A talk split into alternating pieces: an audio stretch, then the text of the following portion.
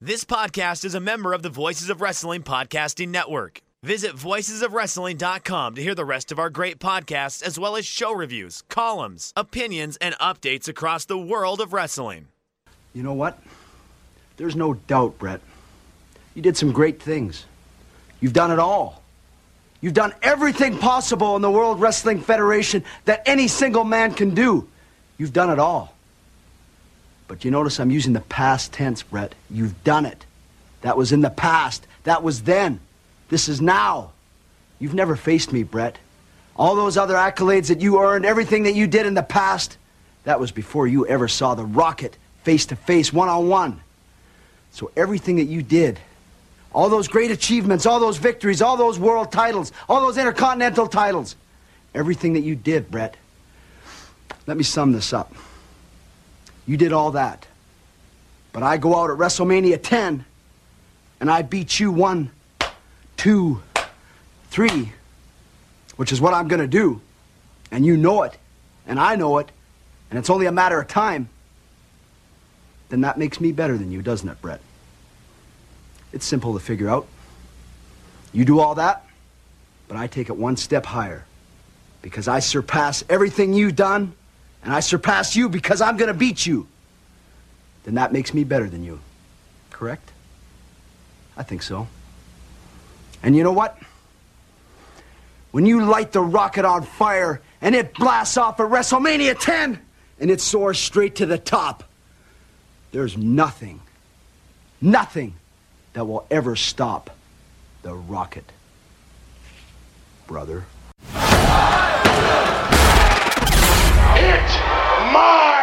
Music. Break it down.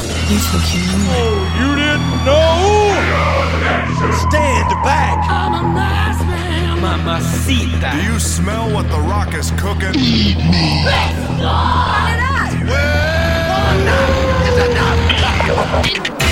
You're listening to Music of the Mat on the Voices of Wrestling Podcast Network. Hello, and welcome to Music of the Mat, the podcast devoted exclusively to the music of pro wrestling. It's all part of the Voices of Wrestling podcast network. I'm your host, Andrew Rich. And uh, if you're wondering why I have a very goofy voice, uh, it's because I'm sick. Uh, but uh, fortunately for me, I am not alone on this episode. Joining me today is the host of the podcast, The Military Industrial Suplex, which I was a former guest on.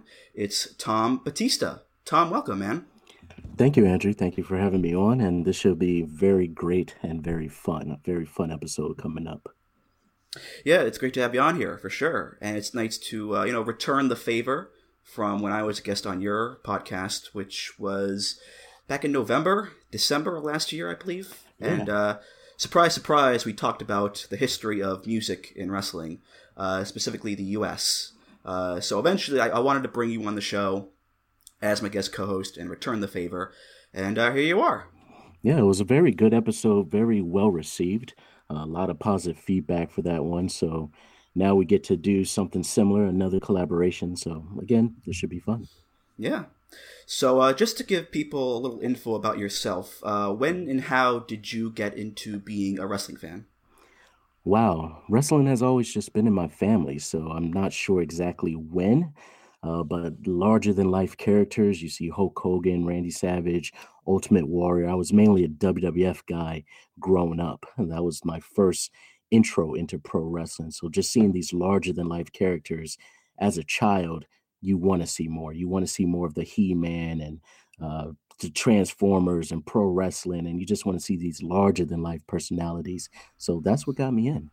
Wow, yeah, and um, I imagine music has been a big part of your fandom all these years. Oh, absolutely, yes, very much so. Um, my mom was pretty eclectic uh, growing up, so it would it was usual for there to be Michael Jackson, Fleetwood Mac, uh, Reba McEntire, uh, just so many people playing, so many bands, so many different artists, so many different genres.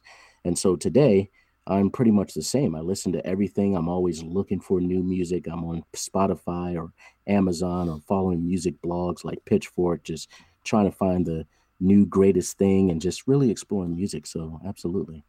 Yeah, and the great thing about wrestling is that it too has a very eclectic soundtrack to it.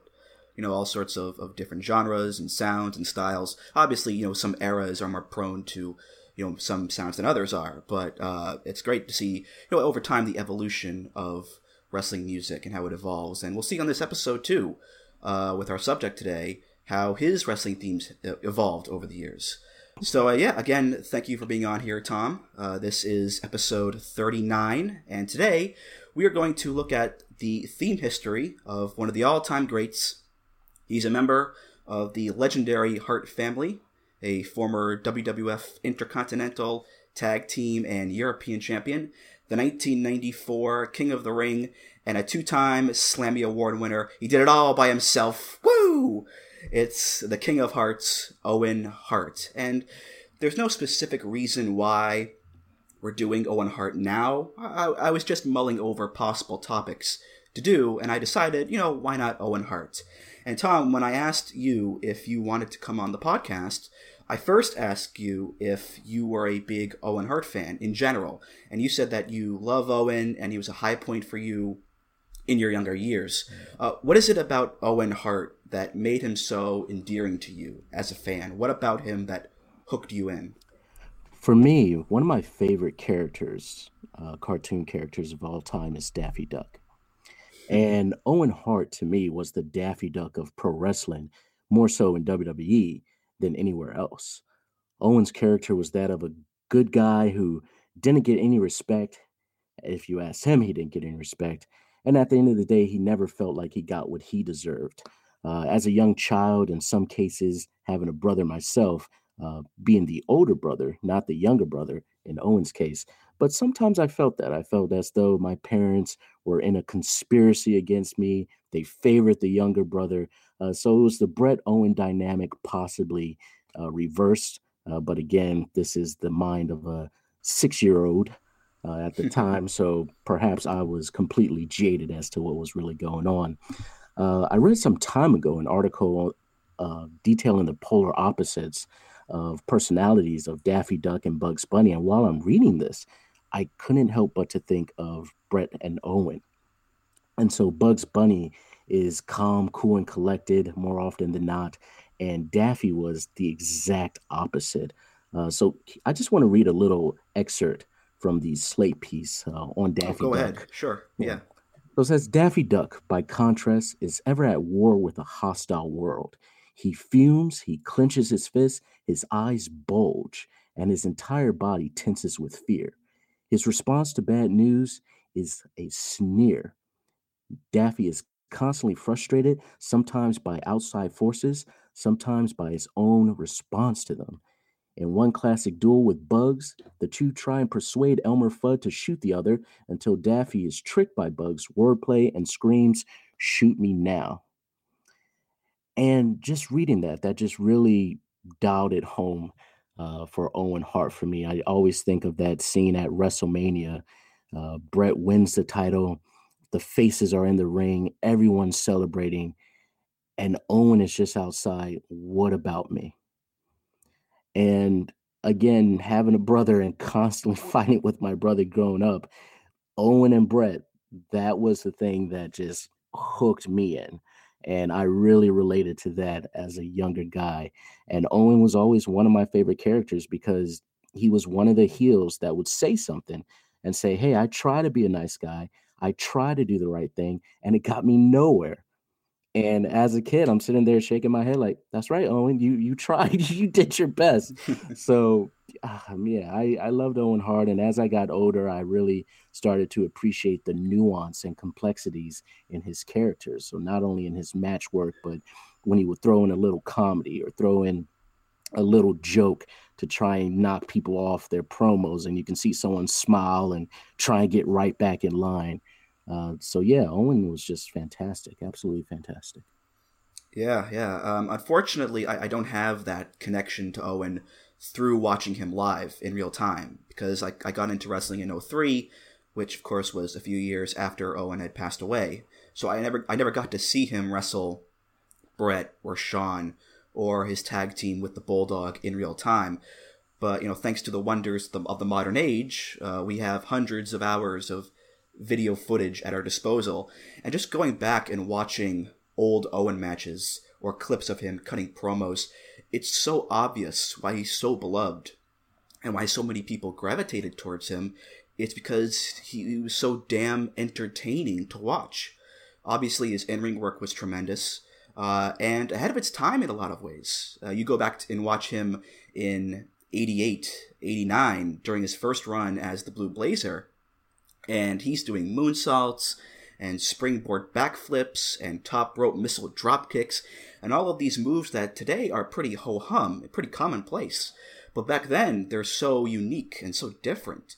He was very much, in a lot of ways, a pioneer of that light heavyweight, cruiserweight style in North America. And of course, there's also the character work as well that you that you touched upon, uh, the promos, the mannerisms, his personality. He managed to be so loud and obnoxious and cocky, but at the same time be so funny and so endearing. You love to hate him as opposed to just hating him. And that's not an easy thing to do at all. But Owen could do it because he just had that greatness within him. And really, that's who Owen Hart was. He was a great man. Very nice, easy to work with. Everybody loved him. He loved his family, saved his money. Owen was very much a warm soul and a warm presence in a sport and a business that is often quite cold. Um, Owen was a real beacon of light and a beacon of good. Um, I'm sure the people that he pulled pranks on might not think that way, but uh, but you could still you could see so clearly that whenever he wrestled and whenever people talk about him, they talk about him with reverence and, and with love. No, I totally agree. Um, the wrestling business is a business where a lot of people are living their gimmicks uh, outside of the ring, and Owen Hart, unironically and I guess unintentionally, lived his gimmick, the King of Hearts. And again, through all the shoot interviews and anytime you talk to anyone who worked with Owen or was close to Owen, nothing but good things, just absolutely nothing but good things about him.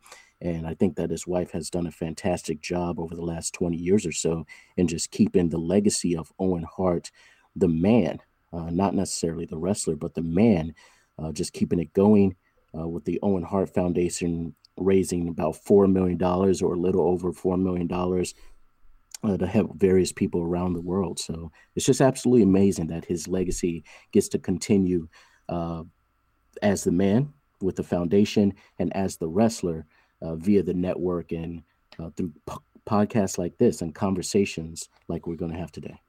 Mm-hmm. Yeah, what really strikes me about Owen is that you know, as a wrestler, he's the perfect example of a guy who has all the tools in the ring but up until a certain point, he lacked that character work to really push him over the top. And then all it took was just one moment, one spark to light the fuse and unleash all this untapped potential. Because Owen was always a great technical wrestler, but up until the end of like 93, uh, beginning of 94, personality wise, character wise, there really wasn't much to him there. He was just kind of Bret Hart's kid brother another smiling baby face, happy to be here kind of guy. But then the heel turn happened where Owen uh, kicked Bret's leg out of his leg, and all of a sudden, Owen becomes this deeper, more fleshed out character. The the jealous, bitter, self conscious younger brother living in his older brother's shadow. And he knew that he was better than Bret, and, and he was obsessed with proving it. And that eventually morphed into the cocky, arrogant, obnoxious loudmouth once he beat Brad at Mania 10. So all of that that great promo work and character work was it was there in Owen deep down all along. He just needed the opportunity to showcase it. He needed the right storyline and the right character motivations, and he needed the mic time as well, which he really wasn't getting much of back in those days. It reminds me in a lot of ways of Neville where for years Neville was an amazing wrestler in the ring, could do all these amazing high flying moves, but he didn't have a notable character that you could sink your teeth into. But then he turned heel and became the king of the cruiserweights, and all of a sudden this this awesome character was born. And Owen was again a pioneer of sorts for that type of character arc in a lot of ways. No, I totally agree with you. I mean, as you were talking, I was thinking of uh, more contemporary wrestlers and Johnny Gargano and Tommaso Ciampa. On the indie scene, I always recognized that they were good once the bell rang, but they had no personality. Eventually, they teamed in NXT uh, after they had varying results as singles wrestlers. They wind up teaming, getting extremely over, and now they're just involved in this blood feud that is just completely over in NXT. Ciampa's one of the best heels uh, in the business. Great promo work. Johnny, one of the best baby faces. And it's just really so amazing how just these one little small elements that you don't even think about uh, can just turn it's like you said it's just flipping on a switch where you go from bland baby face or bland heel to over baby face over heel and people really gravitate towards that and it's really amazing yeah. And what was great about that switch was that it made Owen such a great foil for Bret because he was Bret's brother. They had the same background, obviously, the same training in the dungeon. They were very much on an even playing field when it came to the technical wrestling skills. But at the same time, Owen, when he turned heel, he became something other than Bret. He wasn't just a carbon copy of Bret Hart. Bret was stoic. He was collected. He was the quintessential Boy Scout, the champion's champion, the wrestler's wrestler. Owen was emotional. Like you said, he was petty. He was jealous. He was Daffy Duck. You know, he was conniving. Uh, that, that classic moment at Survivor Series 94 where Bret is defending the belt against Bob Backlund, and Backlund has Bret in the crossface chicken wing for like like seven or eight minutes or whatever it was. And Owen is like begging his parents who are in the crowd that night, begging Helen and Stu Hart to throw in the towel for Bret. And he, he just pleading with them to help Bret and save Bret and throw in the towel for him. And eventually, Helen does throw in the towel. And as soon as she does, Owen again just drops the act and he becomes the, you know, the, the conniving heel, and it was all a ruse, and he didn't care about Bret at all. All he cared about was that Bret lost the title, and he was no longer the champion. So even though Owen also wore the pink and black, and he also did the sharpshooter, and he also had the last name Hart, he was in so many ways different than Bret. And I can see why people liked Owen more than Bret, because he was so colorful and entertaining as a character, whereas Bret was you know, more the straight laced kind of guy until the whole 97 USA versus Canada feud, which was a different story entirely, of course. Yeah, I always found Bret, my brother loved Bret. And again, you go back to the brother dynamic. My younger brother loved Bret Hart, huge Bret Hart fan. Me, the older brother, didn't like Bret Hart. I found him at the time to be corny, uh, just uncharismatic, very bland. And as you said, Owen had the high energy. And I think with any really good heel characters, when we start talking about uh, bad guys that resonate, we talk about bad guys who have a point.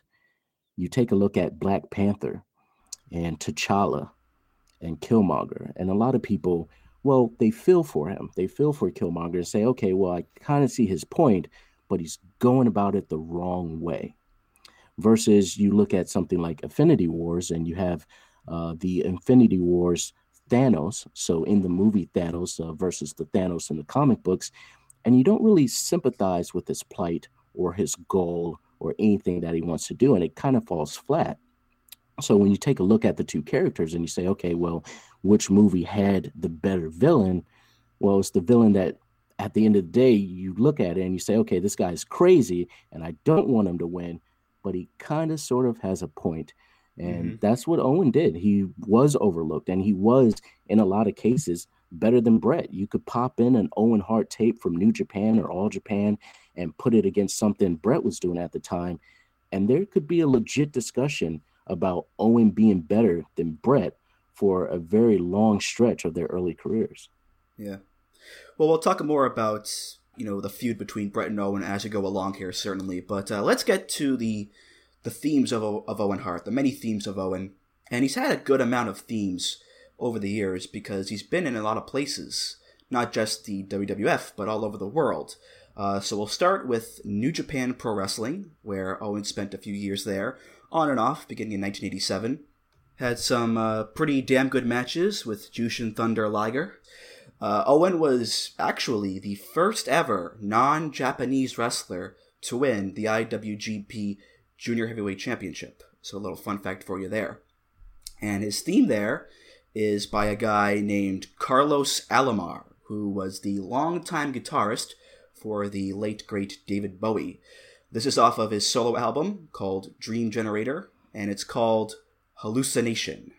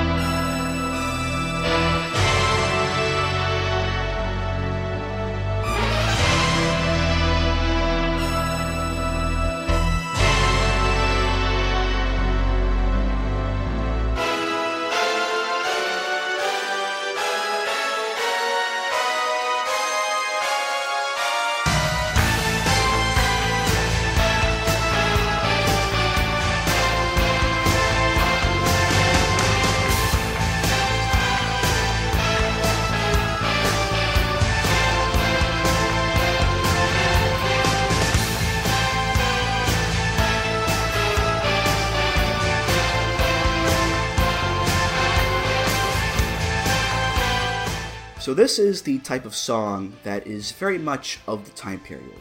It feels to me like it's very 80s, especially that special blend of like 80s prog pop, where it keeps a lot of the prog rock sensibilities, but it updates it with a more accessible poppy sound. So lots of 80s keyboards, uh, has a synth sound that is meant to emulate a horn section, which is a staple of a lot of 80s prog rock songs. And the main melody uh, isn't necessarily too complex, it, it keeps things pretty simple, easy to follow along. And in a lot of ways, it actually feels like a sister song to The Score by Emerson, Lake and Powell, another 80s prog rock song, which was the theme song for New Japan for many years. You know, it evokes that same feeling of sportsmanship and athleticism and the triumphant melody and horns. They've got almost an Olympic quality to them. So, a song like this fits into the context of the New Japan scene at the time, for sure. Yeah, I think with Hallucinations, Carlos Alomar pulls from the magnificent foreign synths of Vangelis. Hallucinations is the distant cousin, twice removed, from the pulsating triumph and trumpets of the signature songs of the Rocky franchise. The song sets the tense tone of victory with neatly layered synths that are both unassuming and declaratively profound. It's eclectic and cool. And then the twilight. Mid song, Carlos sends the listener into the cosmos, the sonic middle ground between light and shadow. Then suddenly, the familiar sounds of progressive rock and jazz into the lurking fear and brings the listener back to the hard, to suppress visuals of an uplifting 80s montage before finishing with punching synths and the smile of David Bowie. Yeah, it's it's a very interesting song. I mean, it's got that that mix, you know, between the poppier, more triumphant parts and that proggy, those proggy parts as well. It's got that that moody little intro. It, it does take a few seconds to actually get going, and there is, like you said, about two minutes in, that long section in the middle, that twilight where it gets all new agey and ethereal with the high pitched synths and the pianos and the moaning guitar. But then after a few minutes, it does build back up into the sound of that, that first section again. It goes back to the triumphant synths and melody into this big climax.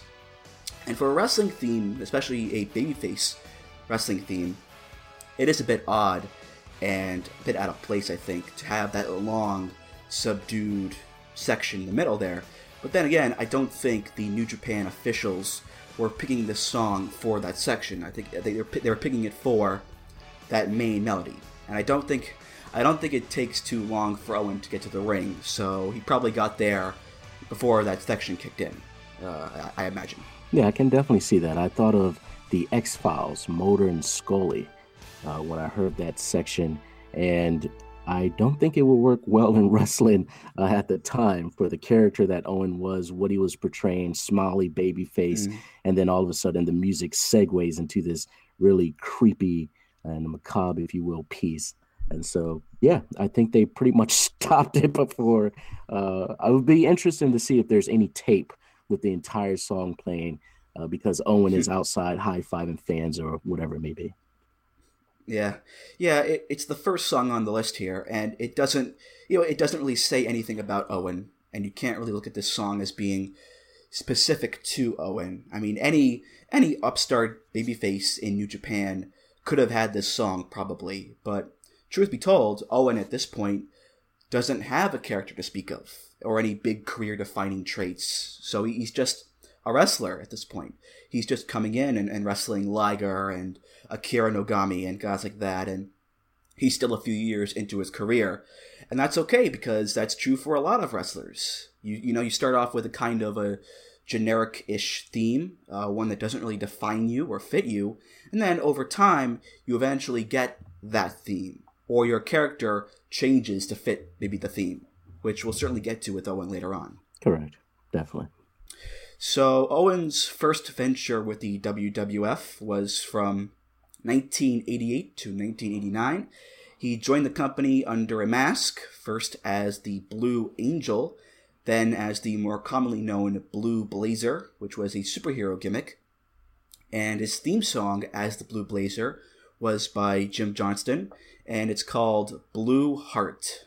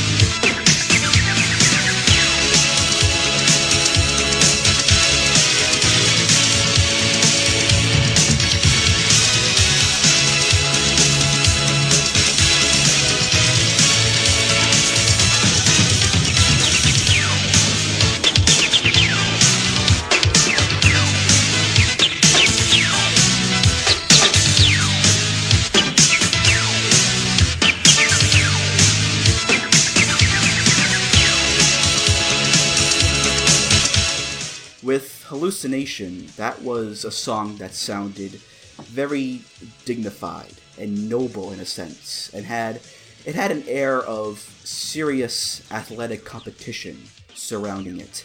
This song is not like that at all. Uh, even though this song is also composed mainly of synths and keyboards, they have a much different sound to them than Hallucination does. These synths sound a lot more fun and goofy and childish and cutesy than the sense in Hallucination. Less dignified, more fun, 80s party. I mean, this entire song is so goofy and, and cheesy. You hear those squeaky beeps and, and boops that are peppered in throughout the song. It does sound like a Saturday morning cartoon show. And given that it's the Blue Blazer, then I suppose it makes sense why Owen would get a song like this because he's not being booked as Owen Hart, the serious technical wrestler.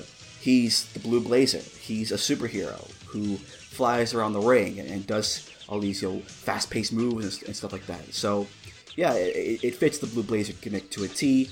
But as far as it, you know, it fitting Owen Hart, quote unquote, not so much. Now, this isn't one of my favorite Owen Hart themes. In the opening seconds of Blue Heart, Jim Johnston finds himself losing a laser tag shootout with Yellow Magic Orchestra. Johnston's sounds of stormtroopers, uh, lasers blasting off aluminum siding is punctuated by galactic drums and the super locomotive sounds of riding.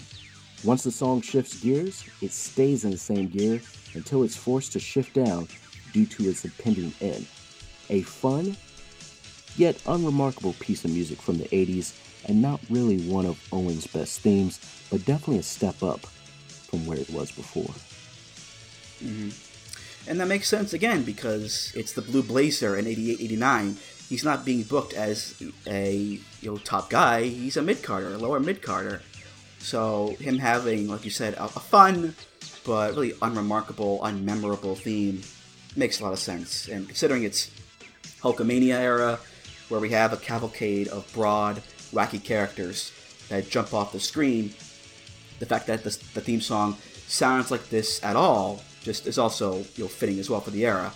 Um, and I suppose what's notable about this song the most is that it's technically the last Owen Hart theme he ever had, because, of course, in '99 he revived the Blue Blazer gimmick as this you know fish out of water, old school '80s gimmick, returning from the past and rallying against the raunchiness and edginess of the Attitude Era, like a good superhero would.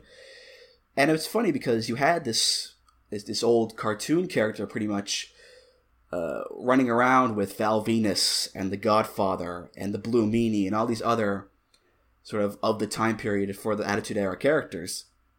And you also had a theme that was also quite out of place because of you know at this at this point almost all of the theme songs in the WWF, the Attitude Era, they you know, they were aggressive and angry and in your face and the genres were hard rock and metal and hip hop and stuff like that.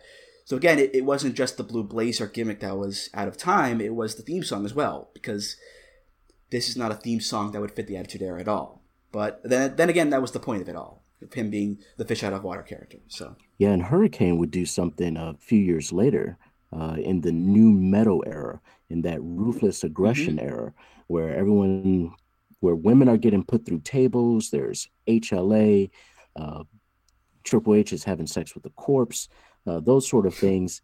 And then you have the Hurricane, which is pretty fr- family friendly, uh, great music, great presentation. And I think that that was Vince's uh, vision for Owen Hart and the Blue Blazer to start scaling in that direction. And he may have become as popular as the Hurricane. So after Owen left the WWF, he bounced around a little bit, and in 1991, he wrestled a handful of matches for WCW. Most of them were house shows, but a few TV as well. And his theme song in WCW was from the MCT library. It's called Arras du Sol.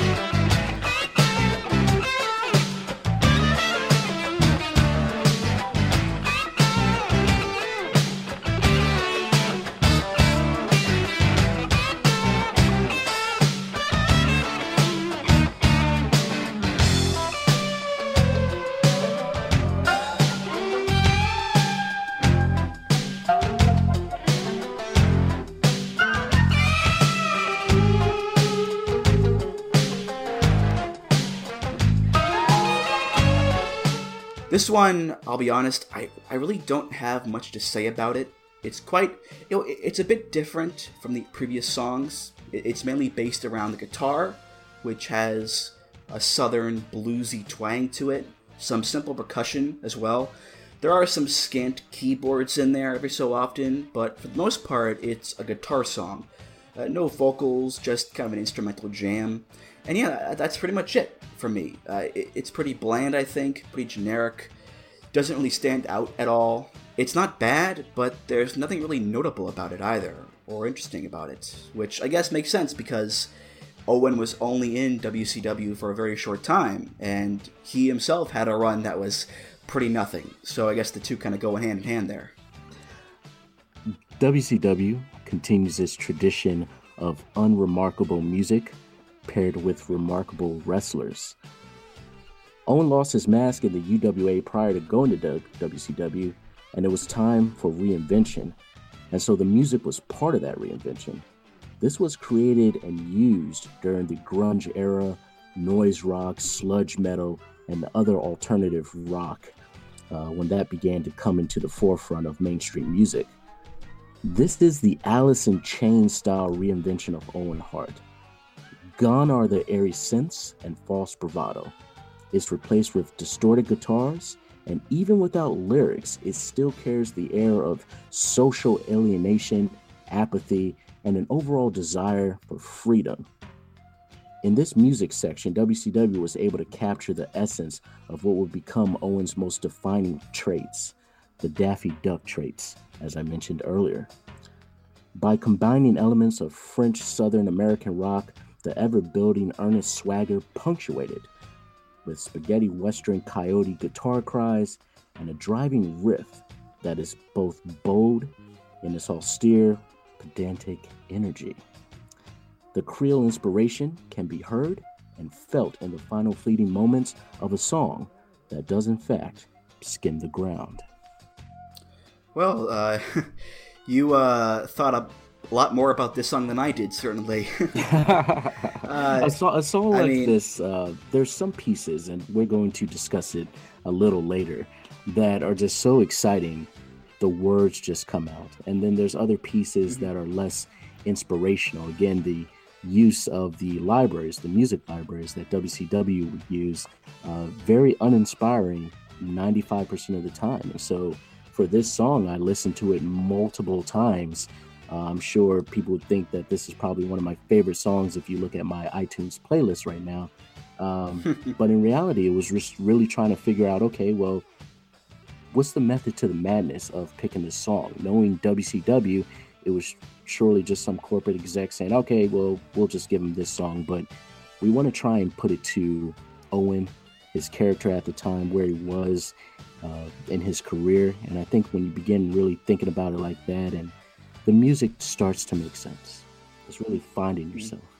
Well, that's why you're here to help me out in that, that those kind of situations, I guess, when I can't when I can't find anything to really you know, connect to Owen. But um, yeah, yeah, but yeah, that was the whole idea of production companies, production libraries. Of course, this was, as you said, the modus operandi for WCW for many, many years, where guys would just get theme songs picked for them from, you know, libraries, uh, just evolved to stock music. And it didn't necessarily matter if the song was generic or, or didn't fit the wrestler at all. It was just a case of, well, you need a song, so here's a song. And of course, when Slam Jam came out and when Jimmy Hart went to WCW and, and became their music guy, uh, there, there was a lot more quote unquote original tracks made for WCW wrestlers. But still, that practice of production library music, it was around for a very, very long time until the end of WCW. And it's still around to this day, actually. Yeah, TNA. Um, I don't believe TNA still uses a lot of it as they did when they first started. But I know, yeah, um, a lot of yeah, I know Pentagon Junior has uh, has a production library song. I know that Okay. in TNA. I don't know how many other guys are there because I know I know Dale Oliver is still there as like the head honcho of music, but I do know that Pentagon is one guy with uh, uh, with production library music. So interesting. yeah.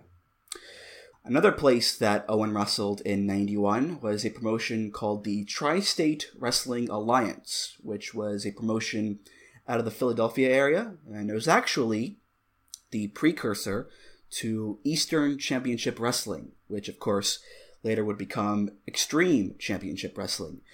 Owen only wrestled one match there, and it was against Takashi Iizuka, of all people, but he still had a theme song there, and it's by Van Halen. This is from the album 51 to 50, and it's called Best of Both Worlds.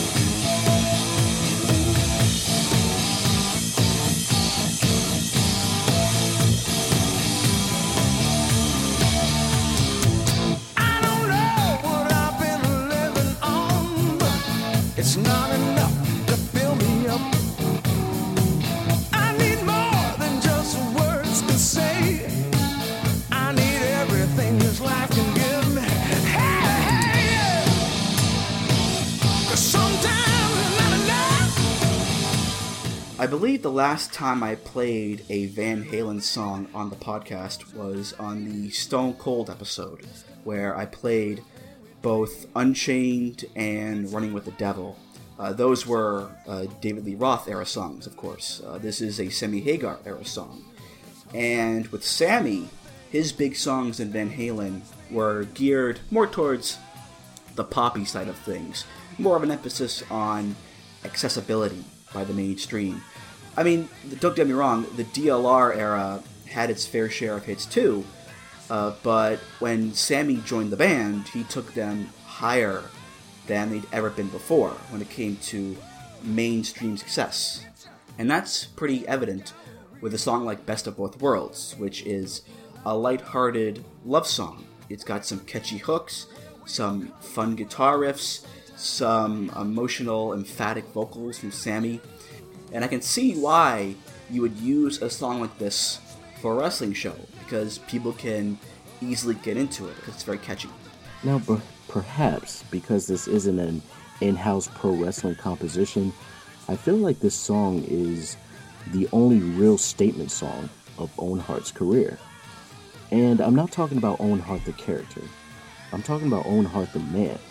This was used during his time away from WWE, and he was having a cup of coffee uh, in WCW. I think Owen was looking for something outside the comfort of WWE, outside of Stampede, outside of his family.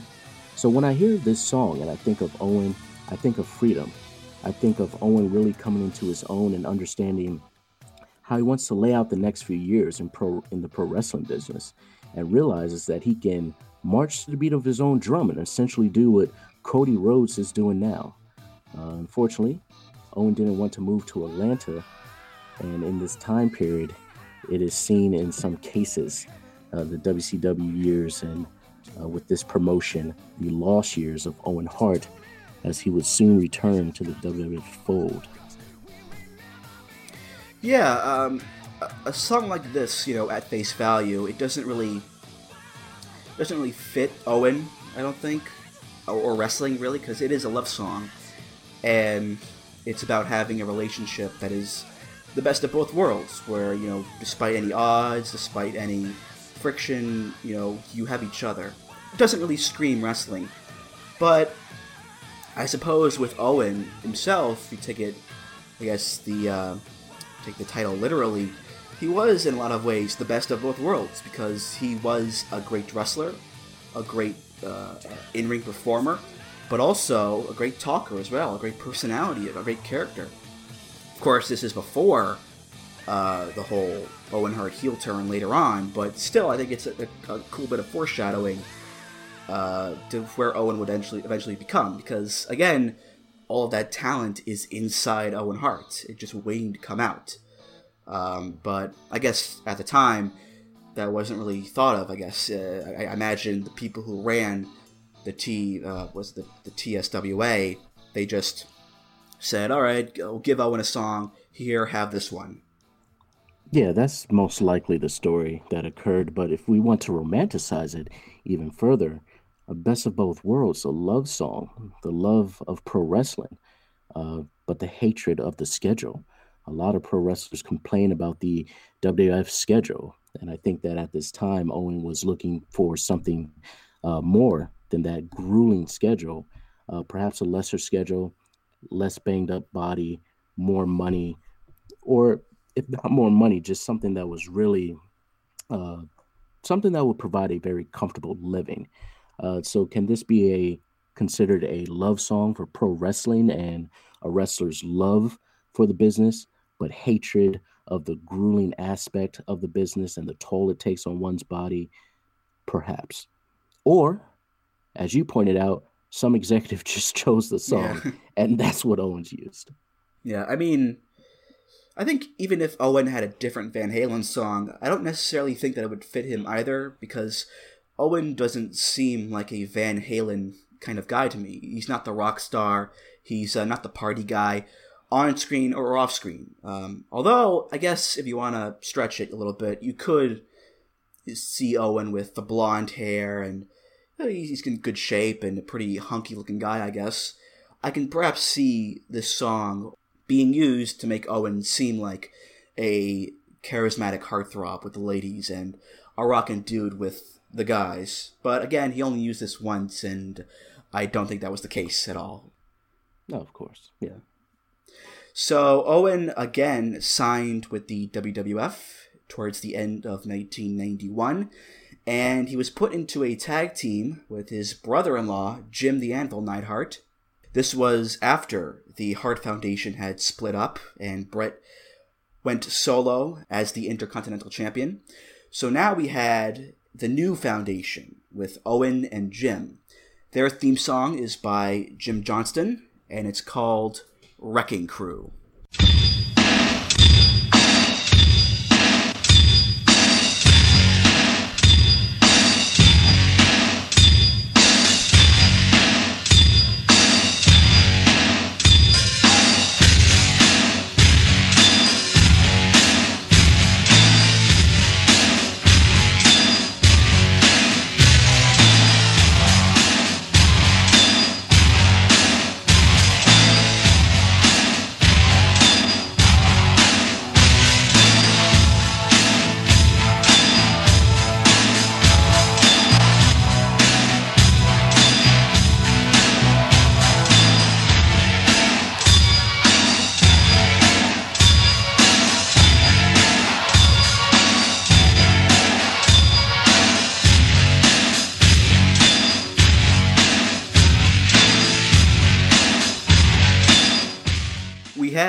Triumph with hallucination.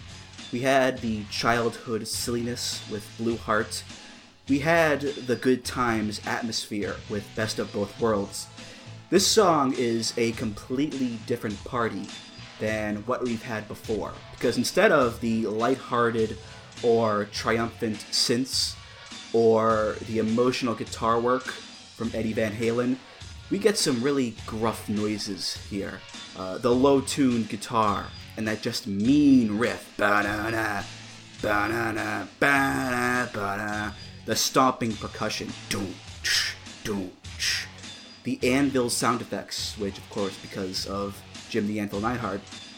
This song is not supposed to be fun or pretty or nice. It's supposed to be rough and tumble and gritty and mechanical and no nonsense. Kind of a mix between the Demolition theme and Vader's theme, in my opinion. So it's definitely trying to convey that ass kicker mentality. But it's important to note that if you listen real closely to the hook, you can still hear some synths in the background, backing up the guitar melody. So we're continuing that trend of an Owen Hart theme having some sort of synth in the song.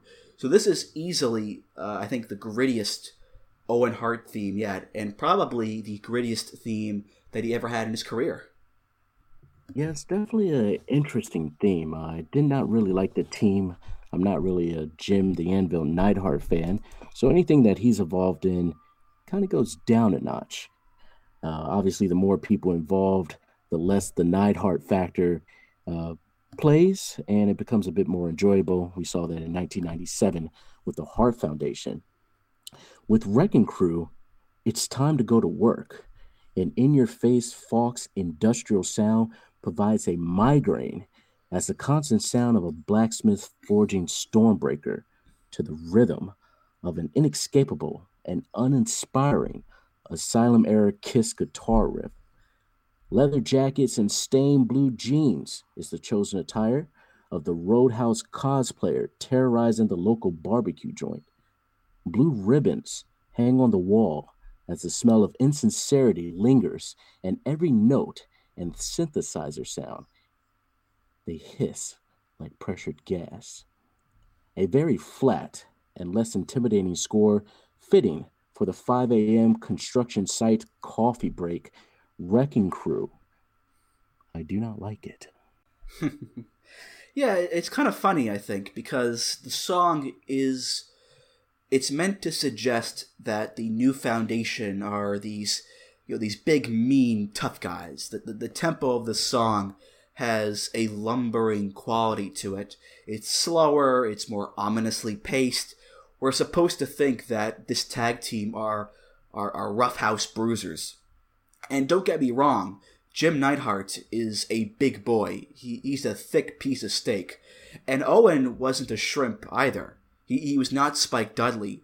But at the same time, the visuals of the new foundation did not match the sound because they came out wearing the pastel colors and the, checkerboard pattern on their jackets. They wore the loose genie pants and the suspenders. Not exactly the outfits of tough men. So there was a bit of disparity between the look of the tag team and their theme. Was the the genie pants? Is that what Yeah, it, yeah, just the whole. Um, you said, yeah, these, this isn't the Well, it was, attire what- of a yeah. tough men, and it's like, yeah, that's true. Yeah. So, I think the thing about this theme that I really want to touch on, and this is sort of a precursor to something we'll touch on more with the next theme, is how this song sort of foreshadows the feud between Owen and Bret. Because the problem with having a tag team called the New Foundation, or a team called the New Anything, really, is that it will almost always feel like a retread or a second rate copy of the original. The new Foundation, the new Rockers, the new Midnight Express, the new Nexus, even. Chances are, if your tag team starts with new and doesn't end with Age Outlaws or Day, it's not going to work out well. And in the case of the new foundation, that turned out to be true because the Hart Foundation, they were around for years and years. They held the tag team titles a few times. They were a legendary tag team. New Foundation, not so much. They were only around for a few months. They never got any tag team title matches at all. And actually, the same is true for the theme song. The Hart Foundation theme, iconic. The New Foundation theme, while I don't think it's a bad song, it doesn't have the same magic as the Hart Foundation theme. Nobody talks about this song with the same reverence or the same nostalgia as they do with the Hart Foundation theme. This song it wasn't even exclusive to the New Foundation. It would later be used uh, by the Heavenly Bodies a few years later. And that idea of Owen living in Bret's shadow, as well as an Owen theme living in the shadow of a Bret Hart theme, that will play out in the coming years and with our next song. yeah, and it's absolutely amazing that this was done without much thinking of building towards uh, that very important moment in Owen Hart's career when he turns heel and eventually goes on this amazing run. Uh, just these little slights, if you will, or uh, oversights really helped build his case for when he did turn. Well, there's a lot of legit grievances that he can point to. hmm So, like I said, uh, the new foundation did not last very long, and in 1992, Owen became a singles wrestler for for a short time. Then he formed another tag team, High Energy, with Koko B. Ware, but that team also did not last very long. So, in '93, Owen became a singles wrestler again, and all throughout that period of time, and all through to the new generation era from 92 to 97 owen would have this theme song uh, his best known theme song for sure. It's by jimmy hart and jj Maguire it's called high energy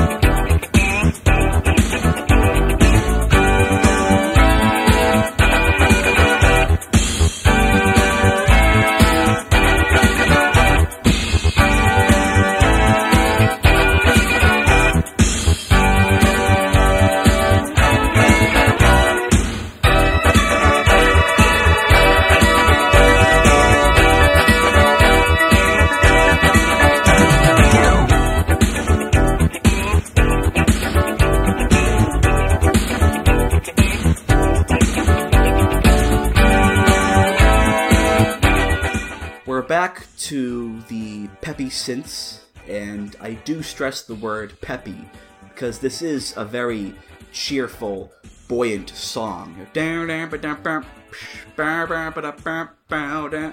It's got a lot of pop influence to it, uh, some funk in there as well. Uh, girls just want to have fun, uh, clearly being a big influence on the song. Some delightful guitar work in there, including a brief little gnarly solo. It's pretty much a happy synthapalooza. And the fact that it's called High Energy is perfect because it's continuously effervescent and upbeat. It always maintains that steady driving pace. And as you get towards the climax, the synths and the noodling guitars they come together to form this this big to do and this big climax that is beaming with high energy until the very end. Owen, when he first had this song, was himself a high energy babyface. All smiles, fast paced action, so it, it fit him perfectly. And unlike the Blue Blazer theme, it's cheery without being too silly or cartoonish.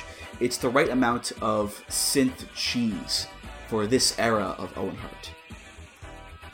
High Energy is my favorite Owen Hart theme. Just, you hear that. It's automatically signature. It's identifying. It's a semi digitally modified, scattered, and guzzled snap bass. It floats over conservative gated reverb.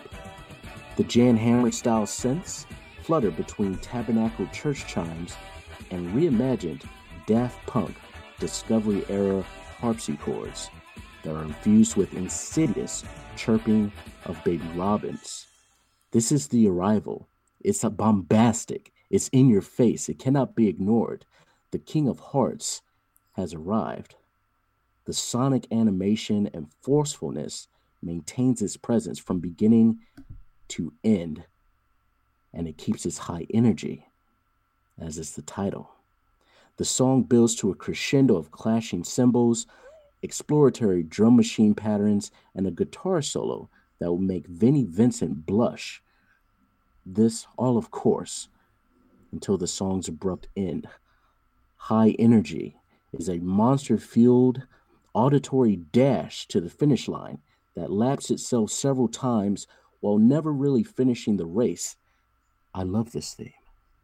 Yeah, it's it's great. And what's really great about it is when Owen turned heel, the song it, it sort of gained a whole new subtext, I think, because I talked you know a few minutes before about how the new foundation you know that highlights the relationship between Owen and Bret.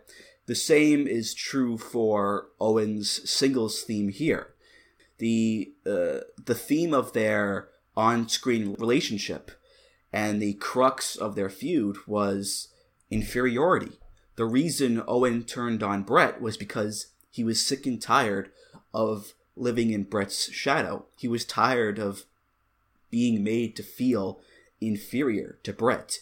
He believed in himself. He believed that he was a better wrestler than Bret, but he never got the recognition that he felt he deserved.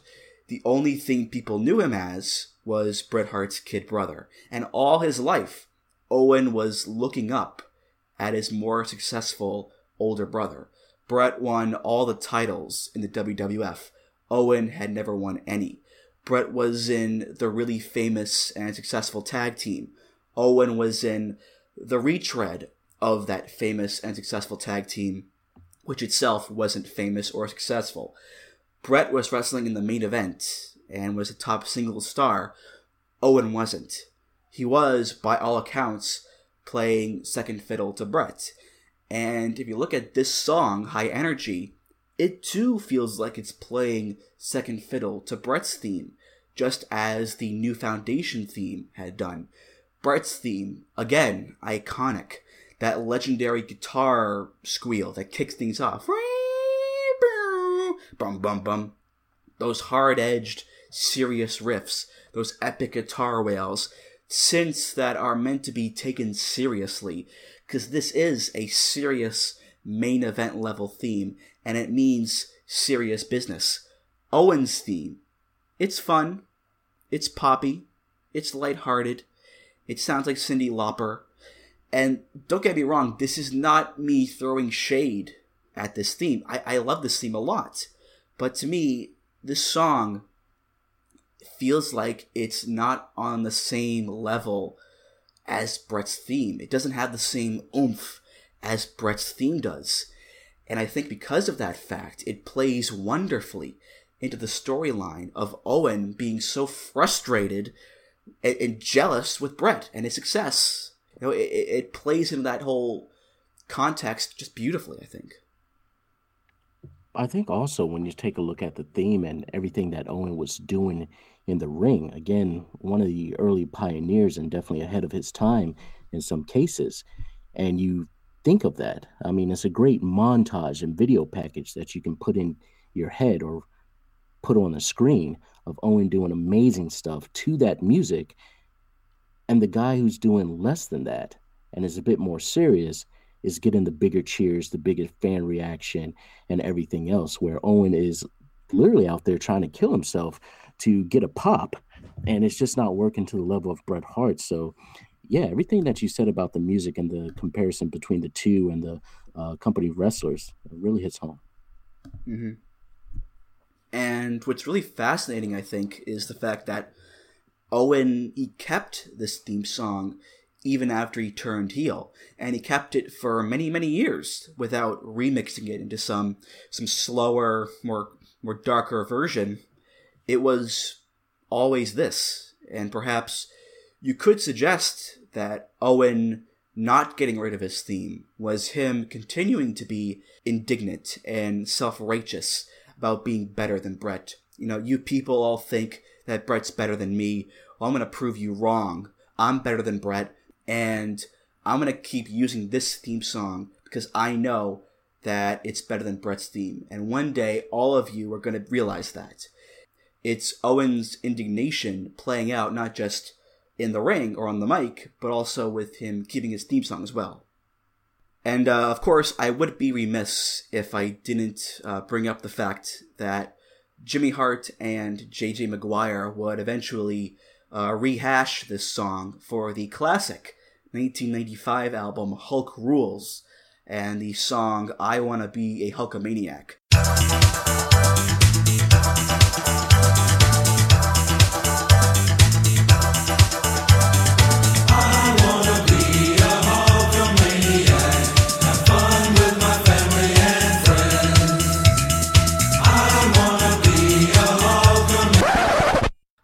We, talked about that, uh, Chris and I, on episode 12, uh, how high energy was used as the foundation for that uh, just awful song on that uh, awful album. So check out episode 12 if you want to hear that uh, monstrosity.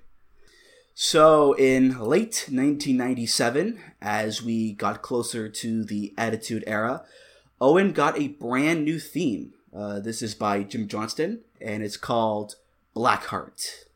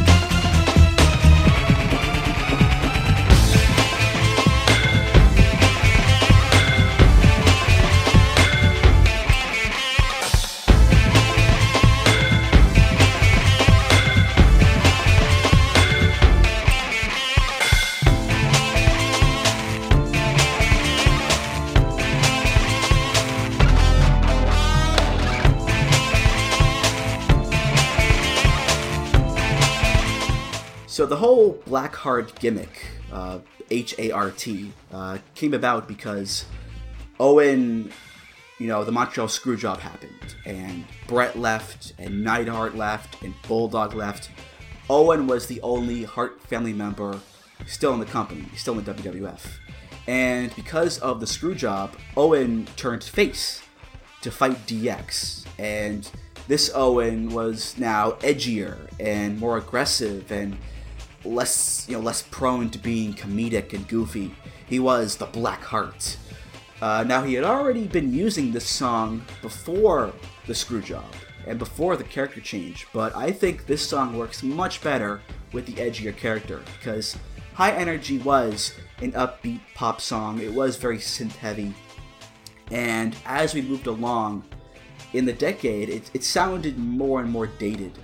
This song, while not the most creative song or the most fun song, it does fit this new Owen Hart character much better because it's a hard rock song. It's got these wailing guitars like Bret had, which is a nice nod there. It has the anvil sounds, which is also a nod to Neidhart. Has a bit of a, a manic pace to it. The tempo is much faster than we're used to with the Owen Hart theme, I think. So that all ties into the whole aggressive factor. And it's a song that sounds like it actually belongs in the Attitude Era, which, no offense to High Energy, but it, it did not, I don't believe. In Blackheart, Johnston's electro industrial canvas conjures a modern urban setting. It's bleak and completely unsure of itself. We hear the beats like a sledgehammer and the snarling of the quickly strummed guitar creates a visual of a chase. The listener is along for the ride as the urgency continues to build as horror style synths find their way comfortably through the ensuing audiovisual chaos. The psychodrama's macabre pulsation never even attempts to give the listener comfort. Darkness has arrived. That's true, but if you notice, if you listen real closely, there still are synths in the song, you know, in the background of the hook. And also that the manic sounding string synths, those are dun, dun, dun, dun, dun, dun, dun. Those are synths. So even though this is supposed to be the new, more aggressive, badass Owen Hart uh, with a serious, no nonsense theme, there there are, there is still that connection, those hints to the old Owen Hart. They're peppered in there. I mean, you could also argue, I guess, that the anvil sound effects also hint at that because those are a bit goofy, I'd say, and they tie into the old New Foundation theme. And perhaps that's also a bit of foreshadowing because this new and improved babyface Owen Hart did not last very long. Uh, he went back to being the bitter, you know, kind of more comical heel in a way after a few months when he joined the Nation. Yeah, and the Nation run is probably one of my favorite Owen Hart pieces uh, outside of the early 90s and stuff that he did with Bret. And so the Nation stuff is, again, very funny, uh, very endearing in some cases. And just to see Owen Hart just walk to the ring with Kama Mustafa, The Rock, D'Lo Brown, and Owen looks more pissed than any of them because uh, he really has a grudge uh, with just everyone in WWF. Uh, Bret Hart, Vince McMahon, everyone. Yeah. And enough is enough. Mm-hmm. Well, we'll get to that in just a second here. Uh, there was a second version of Black Heart, which is, I guess, the more famous version, and it's the same song pretty much, except it features a siren.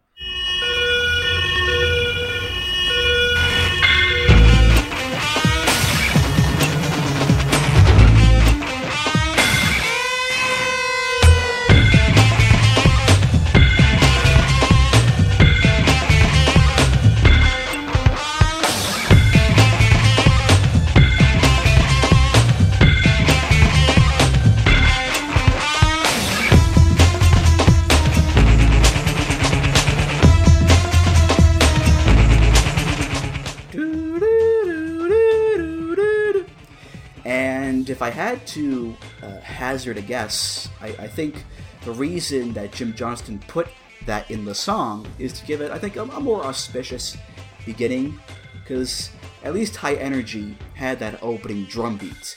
This just has a very brief anvil noise into the guitar riff. Again, just a guess. Um, I do know that around this time, Owen started wearing a singlet that had a black and yellow color scheme to it, and it had danger written on it with with uh, thick black and yellow stripes on the sides. He looked kind of like a walking construction sign. So maybe that ties into it somehow, where, you know, sirens usually mean danger or warning or, or lookout. Owen's singlet uh, you know, uh, says danger on it.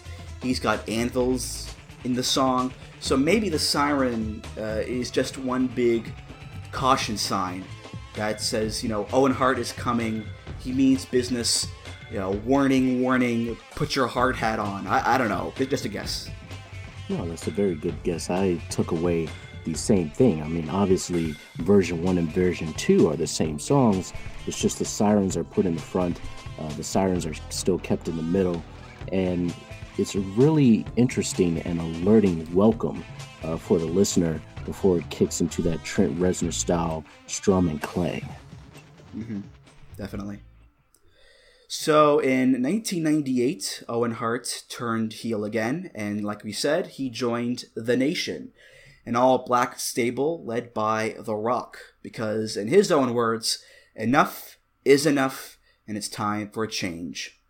So we got his own version of the Nation theme, and you can find it on WWE Uncaged 3.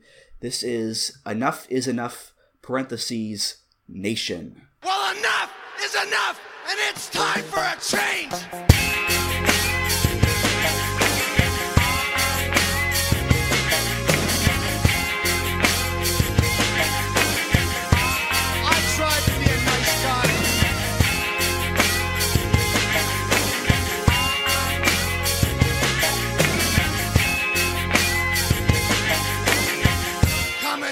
Your best shot.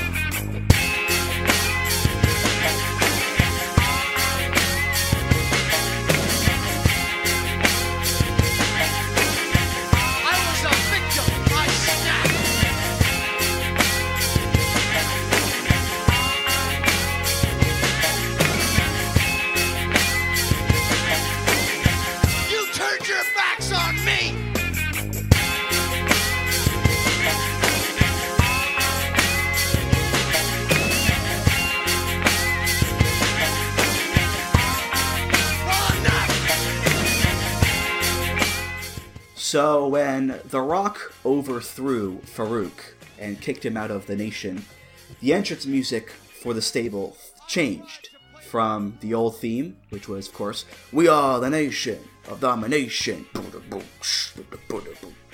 nation of domination, to this theme, which of course would later become The Rock's solo theme. And again, it's extremely different than what we're used to with Owen because it's got so much swagger to it and so much of a groove to it. The, the genre is completely different. It- it's so funky with that nasty bass line and the, the badass wah wah guitar riff. Heavy percussion. Um, it- it- it's probably, I think, the coolest sounding theme that Owen has ever had. And I'd say it's the most raw theme as well because Blackheart was aggressive and manic, but it was also kind of steely. It was kind of bland, kind of inhuman in a lot of ways. This song just screams organic, you know, raw, badass, cock of the walk, super cool, tons of strut, which is what the nation was all about once The Rock took over.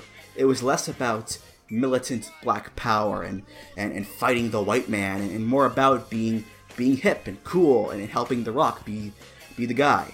Hence the fact that they let a piece of Canadian white bread like Owen Hart into the group at all. This song is a militant battle cry of a victim, interlaced with constant wailing guitars. The beat marches forward, almost in a military fashion. We hear Owen's voice throughout. It's hostile, it's insincere, it's fuming.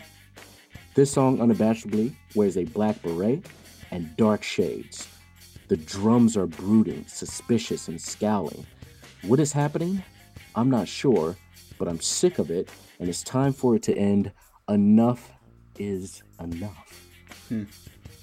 Yeah, this song it's it's pretty notable, I think, because it's the first theme that Owen had in the WWF with lyrics. Technically, because all throughout the song are clips of Owen ranting and raving. And the things that he says are similar in a lot of ways to his mindset in 94 against Bret, uh, except instead of being tired of living in the shadow of his older brother, Owen talks about how he's tired of being the nice guy and he's tired of you know going nowhere, and that's why he snapped and turned heel on uh, I think it was Ken Shamrock, and he joined the Nation. Uh, you know, en- enough is enough, and it's time for a change. I tried to be the nice guy. Come and take your best shot. I was a victim. I snapped. You turned your backs on me. I tried to play by the rules. And then it just repeats that. And that's interesting because, you know, normally when we hear this piece of music, we're so used to hearing The Rock's dialogue in the mix. You know, know your role and shut your mouth and so forth. But in this case, we're hearing Owen's dialogue, sort of like how uh, you know the individual members of Sanity all use the group theme as the foundation for their singles theme, but on top of that, each theme is different in the way it sounds. So it's kind of cool how, how that all works out. I think. Yeah, and just using Owen's vocals really added to the track. It really adds to the paranoia, the self righteousness. Mhm. Uh, again, it adds to Owen in some cases being insincere about his point, uh, but a point that again can be argued. Uh, just as the nation feeling as though they've been blackballed, uh, sold out, The Rock trying to carve a new direction. And so Owen's lyrics, uh, just listening to the song again on repeat uh, prior to this podcast, every time I hear Owen say, "I'm a, I was a victim," or "I try to be nice," it's it's just hilarious to me. Um, because again, it's that delusion, that delusional heel that thinks that he's giving the world what they want, but in reality, he isn't, and he's kind of making things a little worse, and he's kind of being a dick. Yeah. he thinks he's right, and that's the beauty of what makes him a great heel. Um, I don't have much else to say about this one, uh, mostly because I want to talk about it uh, a little bit more on the next episode. Hint, hint, nudge, nudge. But uh, yeah, it's it's very it's kind of strange to look back on Owen's uh, theme history and, and see that he had the nation theme, and, and he was even the fact that he was even part of the nation to begin with is, is pretty funny, uh, you know. And of course, there's that there's that segment on Raw where uh, DX dressed up as the nation, uh, which nowadays we know is highly problematic in a lot of ways because a few of them they, they are in blackface. But honestly, I, I still laugh when uh, Jason Sensation comes out with the garbage bag and the yellow tape all over with the big fake nose on and the wig, saying, I am not a nugget! Look how big my goddamn nose is! It, it's funny to me, you know? So, Oh yeah, Jason Sensation was amazing. Yeah. uh, in that role as Owen Hart. Unfortunately, uh, a lot of the members of DX wearing blackface, uh, but Jason Sensation was a shining moment in that otherwise uh, pretty tasteless segment. Again, Yeah. uh, I'm not a huge fan of blackface or yellowface or anything like that. no, no, no, Um, no. yeah. But uh, aside from that, pretty good segment. It was entertaining, and Jason Sensation was definitely the star of the show. Definitely, yeah. And when Owen left the nation, he got his final singles theme as Owen Hart. It's available on a WWE Anthology, and it's just called Enough is Enough. Well, enough is enough, and it's time for a change.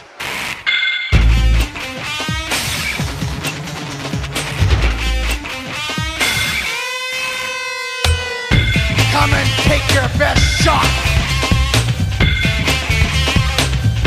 I tried to be a nice guy. I tried to play by the rules.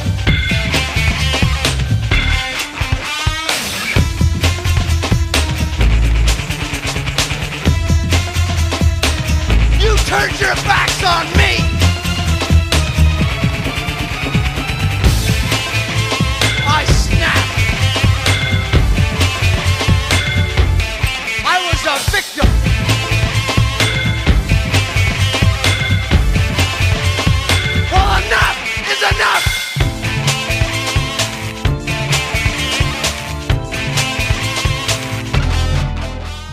Really nothing new to add or to say about this one. It's literally the audio clips from the previous theme, the Nation theme, mixed into the Blackheart theme. So basically, it keeps the status quo of Owen as the the angry, uh, you know, no more Mr. Nice Guy heel, and pairing it with the aggressive guitar rock of Blackheart, which I guess makes more sense than him being a face with the song, because you know, aggressive music tends to be suited better for heels. So it just the song it just does reinforce this you know the, the intense style that Owen had adopted over the past year or so since the Screwjob, and uh, of course Owen would keep this theme throughout uh, throughout his final months with his tag team with Jeff Jarrett, and all the way until his uh, untimely death at uh, Over the Edge in 1999. Have you got a chance to watch Over the Edge 99 or the Raw is Owen episode? I've seen a lot of clips from Raw is Owen, but I do not want to watch Over the Edge. Uh, it, it I, I can't do it. Yeah, I remember when the WWE Network first came into being, the Over the Edge pay per view was left off, um, obviously for uh, because of the death of Owen Hart, and some people really wanted it to be there for some reason. It wasn't really a good show. Obviously, Owen dying uh, made it even worse. Um, I, so I just really find that interesting for newer fans, as you said that you started watching around uh, 2003, I believe you said. Uh, just your thoughts and opinions of that era when you go back with fresh eyes and you take a look at Raw is Owen, you take a look at uh, the controversies surrounding Over the Edge, and just Owen as a performer, just at that time before he went into the wrestling ring in the clouds. So, what did you think of Owen as a performer? I mean, he was tremendous. You know, he was incredible as a performer. He could do pretty much anything as a pure babyface wrestler, as the annoying bitter heel, uh, singles matches, tag matches. Owen could pretty much make anything work. Uh, that's how great he was as a performer. And, you know, he remained consistently great, too, throughout the years. Uh, from the end of Hulkamania to the new generation to the Attitude Era, you could always rely on Owen to give you a top notch performance especially when a lot of the other roster members probably couldn't. You know, you, you had Bret, you had Shawn, you had a few other guys, but not many of them could you know continually put on the same in-ring magic as Owen could night after night. So Owen, his consistency as a wrestler and as a performer speaks volumes. And I think the fact that a guy who is such a, a net positive in the world, who brought so much joy and entertainment to people. The fact that he, he died in such a, a, horrifyingly tragic and violent way is just it, it's just plain awful. And it's something that I, I really don't like to think about. That that Owen's story ended that way, and that this this wonderful human being like Owen Hart ended that way. It, it's it's very rough to think about.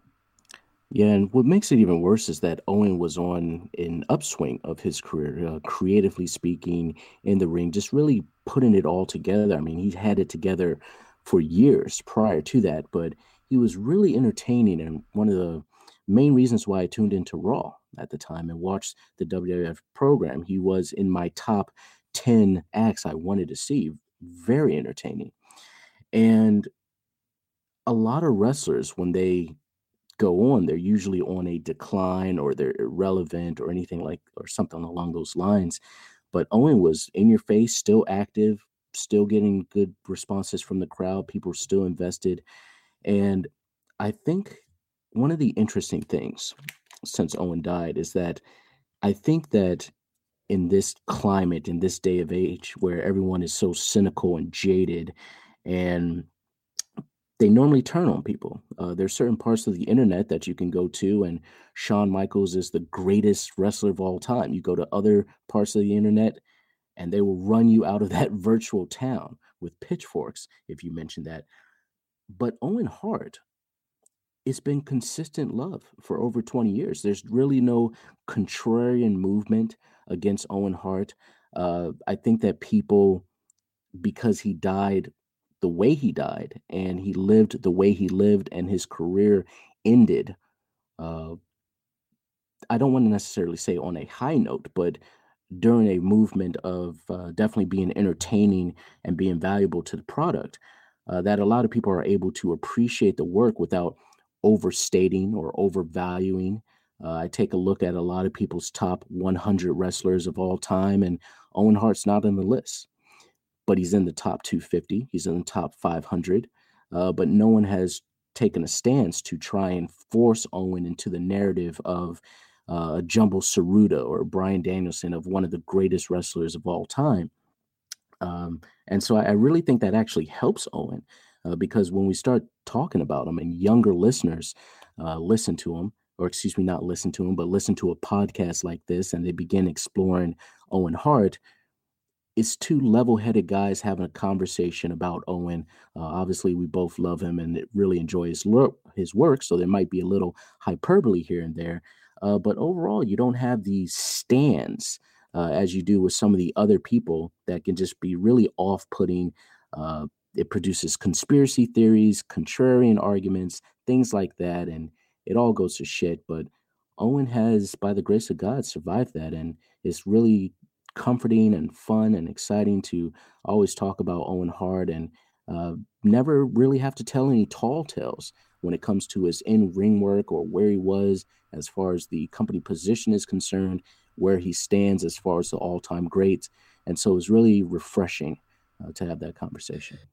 So, yeah, that was the theme history of the late, great Owen Hart. And, you know, as is the case for most of the episodes for this podcast, we did have some themes that a lot of people probably remember fondly and some themes that a lot of people don't remember at all. Uh, certainly in the case of the WCW theme or the uh, the TSWA theme, but you know that's the point of the show. It's not just to talk about the famous themes of a wrestler's career, but also discover the themes that you know they aren't as famous, and in, in doing so, help create a clear picture of what their career and their, their body of work was. And really, what I wanted to do with this episode is, you know, I, I wanted to talk about more so Owen's life than his death, because you know a lot's been said about and debated about and discussed about over the years about Owen's death, and for good reason, because it's it is one of the most notable tragedies in wrestling history, and the circumstances surrounding it are very controversial and contentious. But I, I don't think we should ever let the tragedy of Owen's death overshadow the joy that was his life. Because even though his life was horribly cut short, and it's incredibly sad that it was, he still gave us so much joy and happiness and fun memories with his wrestling and his character work and the stories of him ribbing wrestlers and all that stuff when he was still alive. So I just say, you know, instead of arguing about his death let's focus more on celebrating his life because I think that's at the end of the day that's what's most important. I totally agree with that point. All right, that does it for this episode of Music of the Mat. Thank you so much for listening, and uh, Tom, thank you again for being on the show here. Uh, any plugs you want to give, just go right ahead. Yeah, sure. There's uh, some plugs I want to give. Uh, first off, the Place to Be Nation the Pro Wrestling Only feed on SoundCloud. You can also find it on Google Play iTunes. Uh, so take a listen. Uh, just punch it in into your feed app, your podcast app on your phone, and you'll be able to find it. The Military Industrial Suplex is my podcast. I have some interesting guests coming up, to say the least. Should be very fun. Again, that's the Military Industrial Suplex at MIS Podcast. At MIS Podcast, that is my Twitter handle. So yeah, hit me up on Twitter. The DMs are open. and Music of the Mat is part of the Voices of Wrestling podcast network, home to some fantastic wrestling podcasts like Shake Them Ropes, BritWres Roundtable, Everything Evolves, the Super J-Cast, Burning Spirits, and many, many more. Check them all out at voicesofwrestling.com. Follow the show on Twitter at Music of the Mat. Follow me on Twitter at Andrew T. Rich. Go to the Voices of Wrestling forums to find the YouTube playlist for this and all past episodes. That's voicesofwrestling.com slash forum. And of course, make sure you give this show a five star rating and review on iTunes. Also, listen to us on Spotify and Google Podcasts. And of course, tell all of your friends about Music of the Mat. Tom, this was a great time talking to you about uh, Owen Hart and his his life and his career and his entrance themes. And uh, you know, I hope you enjoyed yourself as well. Yeah, I did. And Andrew, I'm giving your podcast seven stars. Oh, we are past so the five much. star era. We broke the barrier. All right. We're we're breaking it today. All right, cool.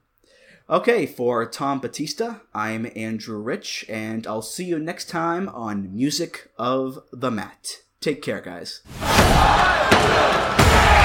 Music of the Mat is intended for entertainment and information purposes only. The songs used throughout this show are property of their respective copyright holders.